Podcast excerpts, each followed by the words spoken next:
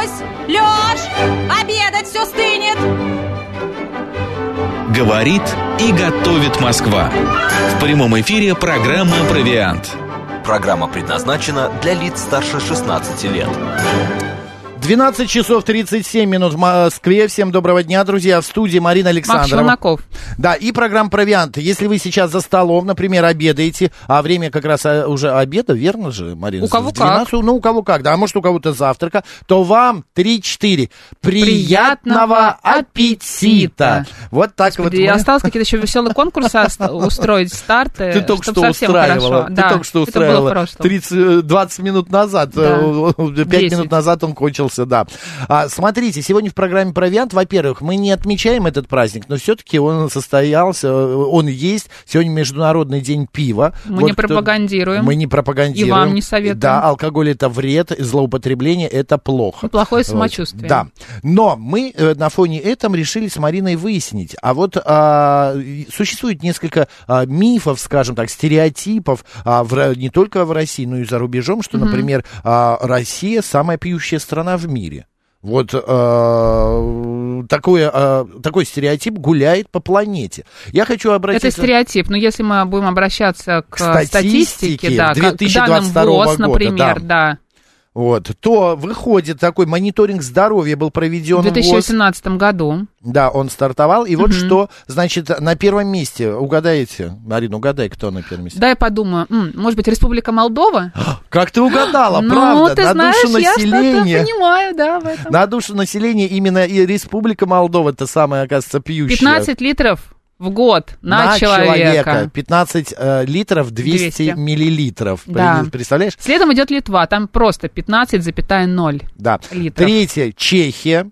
А, да, там 14,4, Ф- э, Германия 13,4, за ней Нигерия, а вот, а вот в Люксембурге пьют 13 литров аж вот прям на душу населения. Смотрите, Российская Федерация находится на 16 месте, а 11,7 литров на в год. человека. Да. Вот мне интересно, а чего, что считали? Что считали? Какой, э, на- какие напитки? Ну ладно, это не, не важно, но вот такая вот статистика есть. Оказывается, мы самых, да. не самые пьющие. В списке самых пьющих государств мира наравне с бедными и развивающимися присутствуют экономически развитые с высоким уровнем дохода населения. Это говорит о том, что основной проблемой пьянства является культура употребления спиртных напитков. Люди порой с опаской относятся к крепкому алкоголю, но употребляют в огромном количестве, например, вино, пиво, различные коктейли. В Германии, Чехии и других странах официально произво- проводятся Проводятся, да. праздники этого пенного напитка. Они стали традиционными и привлекают большое количество туристов. Я даже один раз сам побывал на таком празднике. И я. а, еле унес ноги оттуда, знаешь. Не потому, что я так люблю пиво или что-то еще, а просто-напросто,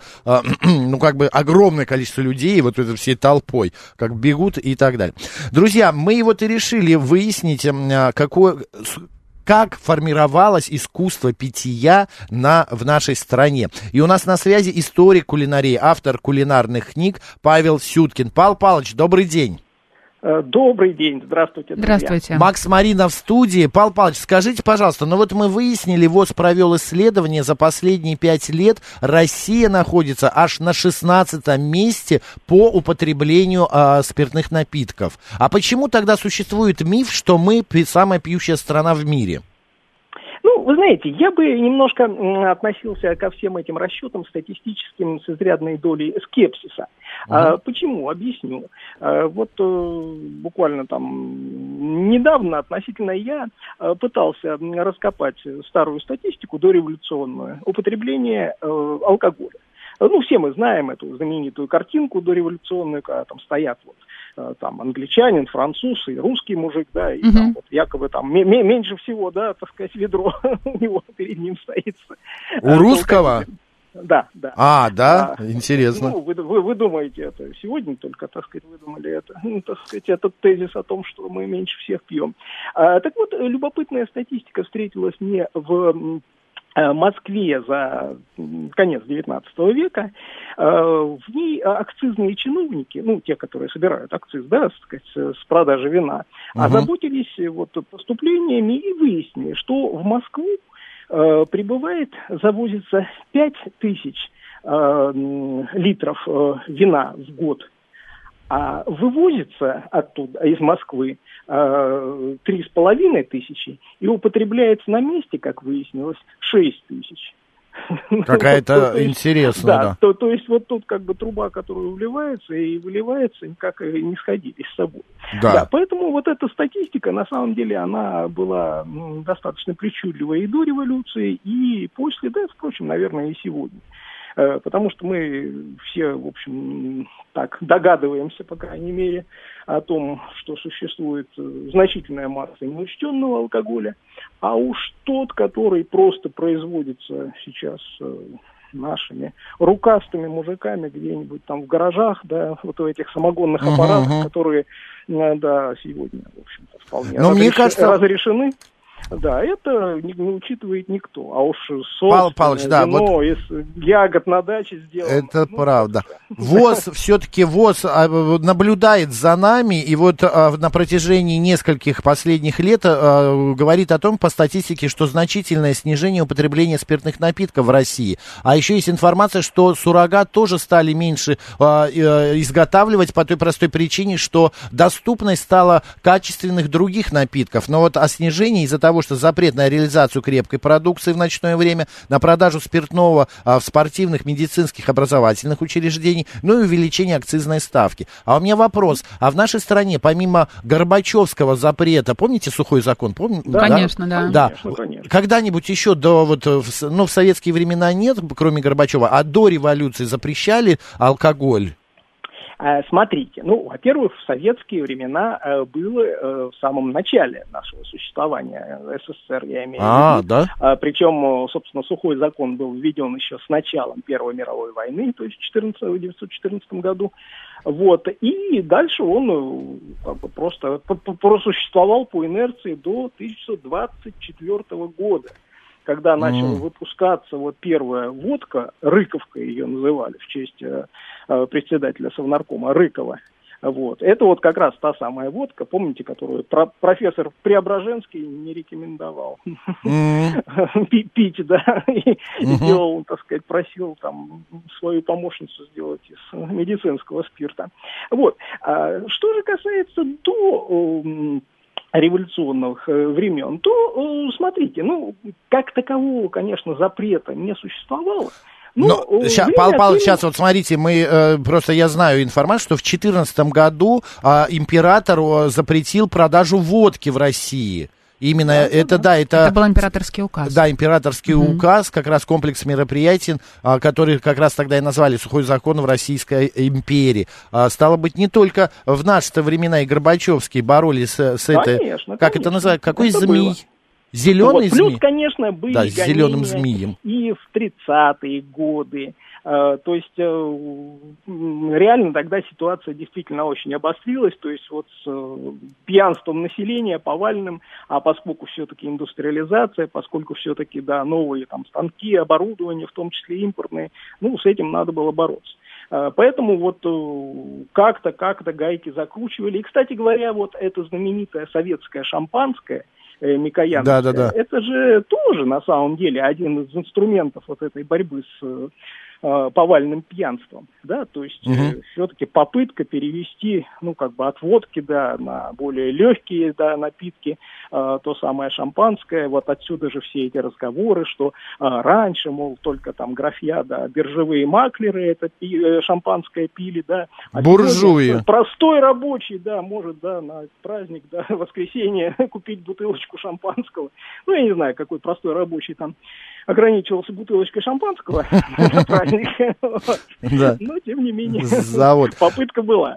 Павел Павлович, есть э, во многих художественных фильмах а, такие а, кадры, да, скажем так, когда садятся обедать, и а, как кто он не хозяин. Э, хлопают по рюмашечке, да, ты про да, это? Да, хлопают по рюмашечке. И так это смачно делают. А, это что, правда была такая традиция? Или все-таки да, да, да, в семье? А, да. И именно пил Конечно. один только хозяин дома, а не вся семья. Типа женщины не пили. Ну, Ну, да, там, конечно, там женщинам, детям наливали как-то, ну, женщина, может, какую-нибудь наливочку, да, там, так сказать, жена могла выпить. Но, в принципе, конечно, вот э, начало, так сказать, трапезы, ну, там, обеденный, естественно, не завтрак, э, вот, с э, вот этой рюмки, как сегодня говорят, аперитива, да, это давняя традиция, так сказать, русской кухни, э, и никуда, никуда от нее не, не денешься. Она еще там с седой древности идет, то есть когда к нам начал, собственно говоря, приходить этот uh-huh. алкоголь там в 15-16 веках. Вот. Э, другое дело, что э, это был немножко другой алкоголь. То есть это был дистиллят. То есть это то, что вот э, перегоняется, да, ну вот, да, самогонный аппарат, да, да. в грубом таком mm выражении, да, так сказать, мы представляем себе. Но вообще это были достаточно, так сказать, изящные напитки. Э, вот, э, почитайте там любой какой-нибудь роман, да, дворянской жизни, там, дореволюционной, вот, хозяйка там в загородной усадьбе открывает шкафчики, у нее там, не знаю, 10, 20, 50 э, водок, наливок, настоек на, на все буквы алфавита. Это, получается, производство производство было что ли, свое, верно? Конечно, конечно. То есть они перегоняли, э, так сказать, вот это сырье, да, в основном, естественно, э, ну, там, рожь, пшеница, да, так сказать, получался вот этот так называемый полугар, то есть э, спирт, крепость 38,5 градусов, и затем уже с разными там ягодами. Угу. Там, а в начале прошлого века вообще... Фруктами делались. Угу. В начале прошлого века вообще доступность спиртных напитков да. насколько была высока для обычного человека, если мы не говорим о каком-то там Богатом, дворян... да. о, о дворянстве, была, например. Была ли да. какая-то цензура была... 18+. Она была абсолютно, э, так сказать, доступна. Нет, ну понятно, что детям там uh-huh. никто, никто не продавал, но если мы говорим э, в ценовой категории, э, то существовала, да, вот эта казенная водка, которая там, стоила действительно там какие-то копейки. Э, то есть, в принципе, да, любой э, человек, получающий, ну, хоть минимальную там зарплату, да, мог там позволить себе выпить э, рюмку перед, перед обедом. Вот. Но, конечно, это было самое простое, самое примитивное сказать, то, что называлось вином, но на самом деле, так сказать, просто водка, да.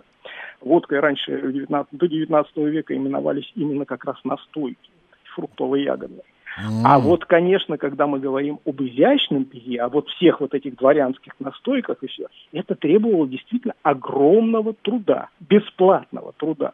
То есть вот это вот крепостное наше а, право, существовавшее до середины да, XIX а, века, оно э, одним из его, скажем, таких косвенных эффектов было то, что абсолютно бесплатная рабочая сила могла использоваться вот для производства вот этих изящных напитков.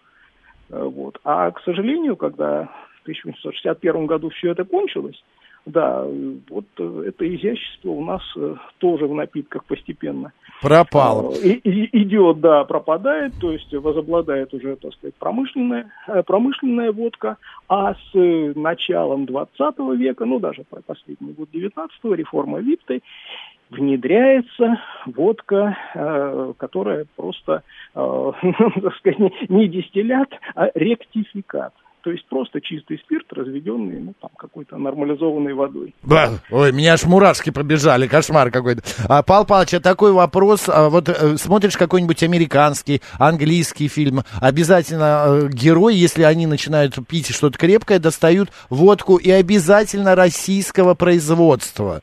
А, у меня... Знак качества да, такой, да. Да, да. Э, это что, в мире считается, что водка делается только в России? Угу. Таким образом, что ли? А, это прям наш напиток, ассоциирующийся с нашей страной? А, ну, смотрите, на самом деле это, конечно, следствие эмиграции российской после революционной, угу. когда многие водочные бренды, они э, либо ушли вместе со своими хозяевами за границу, э, либо, э, ну, наследники этого просто продали, так сказать, эти бренды уже там в руки, в руки иностранцев. И поэтому, плюс, конечно, еще все-таки огромная российская диаспора, да, разошедшаяся по миру, она эту, эту водку всячески рекламировала и пропагандировала. Ну, вот вы не случайно сказали одну интересную э, фразу. Да, достают из холодильника эту водочку, да, и разливают. Вот э, дело в том, что э, традиция пить охлажденную ледяную водку, она как раз появляется именно с появлением ректификатов. То есть до этого никому в голову не приходило вот эту душистую, ароматную, ну, дистиллят, ну, это как виски, да, уже. Да, да, да. Да, то есть это, ну... До этого никогда не пили Да, холодное ее? Да, а вот чтобы А. отбить вот этот технический, так сказать, запах, от которого там в дрожь И порой, вкус. так сказать, бросает, да, и вкус, в холодильник, и она уже такая нейтральная. Ну, Такая противная уже, да? Налил Да, не так мерзко наел, и вроде- И вроде уже хорошо, а внутри она отогревается, ну, там внутри. Павел Павлович, э, шикарная, интересная информация. И вот еще такой момент. а, Водка считается во всем мире русским напитком. Такой российский а, талисман. Но по статистике более всего по количеству в России было выпито пиво. Вы понимаете, вот а, получается у нас в самой стране этот напиток не популярен, популярен совершенно другой. Как сказать, ну, на самом деле, конечно, пиво гораздо более древний напиток, чем э, водка, да, то есть и пиво мы читаем еще там, э, там повести временных лет, да, там самые там 9-10 ве- э, века, и уже, так сказать, пиво на столе. Э, водка, ну, даже в виде там дистиллята, это все-таки уже там 15-16 века, когда она там входит, э, ну, более или менее в какой-то обо- оборот. Э, Поэтому, конечно, традиция пить пиво, особенно в деревне, э, да, где там на праздник просто гнали вот это пиво, она ну, явно, э, так сказать, превышает пристрастие к водке. Кроме того, не забываем еще один момент, что все-таки водка это товар подакцизный.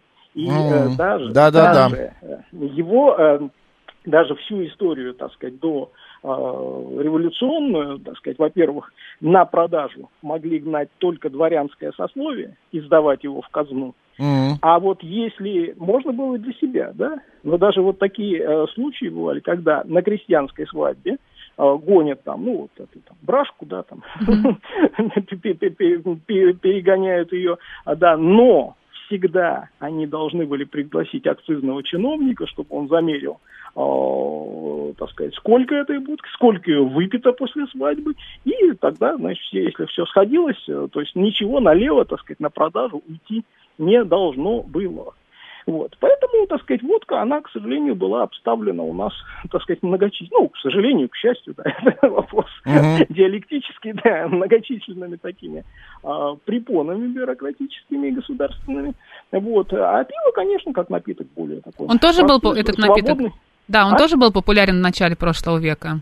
Да, у пива. Конечно, Пиво. конечно, конечно, причем э, десятки сортов, так сказать, этого пива, пива, пол пива, да, меньше, так сказать, крепости и плотности.